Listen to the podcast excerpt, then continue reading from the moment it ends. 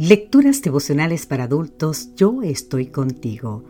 Cortesía del Departamento de Comunicaciones de la Iglesia Dentista del Séptimo Día Gascue en Santo Domingo, capital de la República Dominicana.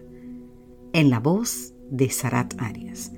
Hoy, 3 de mayo, como pastor apacentará su rebaño. El libro de Isaías capítulo 40 versículo 11 nos dice, como pastor apacentará su rebaño en su brazo llevará los corderos. Hace un tiempo se hizo viral un precioso video en el que el pastor David Harrison va llevando sus 1100 ovejas de vuelta a la granja.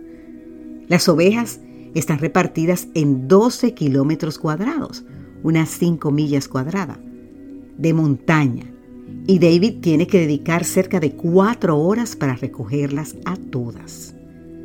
La hermosura del paisaje y la labor de David con sus perros ofrece una visión muy tierna del trabajo que realizan los pastores. No obstante, hemos de saber que en los tiempos bíblicos ese trabajo no era considerado como solemos suponer. El trabajo de pastor era tenido en poca estima.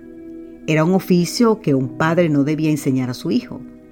Al rabí Joseph Bar Hanina se le atribuye haber dicho, en el mundo no encontraremos una ocupación más despreciada que la del pastor. Las fuentes rabínicas consideran que un pastor no era apto para servir de testigo y colocan ese oficio al mismo nivel de, del de cobrador de impuestos. Quizá lo más cercano en nuestros días a la valoración social que tenía un pastor en los tiempos bíblicos sería la de un delincuente común. Con independencia de la mala reputación que tuviesen los pastores en la época bíblica, Dios se presenta a sí mismo como un pastor de ovejas. Tras describir a su pueblo como rebelde, codicioso, un pueblo que seguía el camino de su propio corazón, el Señor dijo en Isaías 57, 18, He visto sus caminos, pero los sanaré y lo pastorearé. Dios decidió ser el pastor de una nación que no era santa ni obediente, y mucho menos perfecta.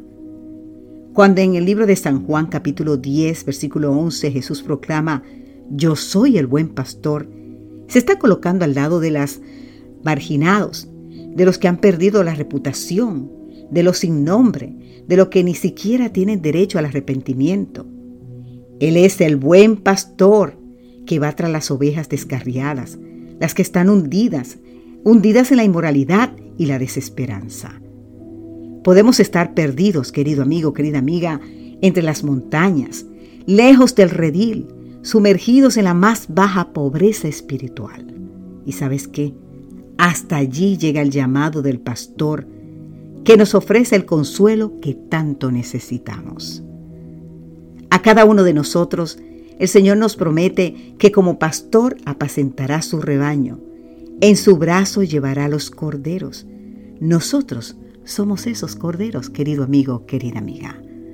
No importa dónde te hayas ido, no importa dónde estés, Dios irá por ti, porque Él es tu pastor. Que Dios hoy te bendiga en gran manera. Amén.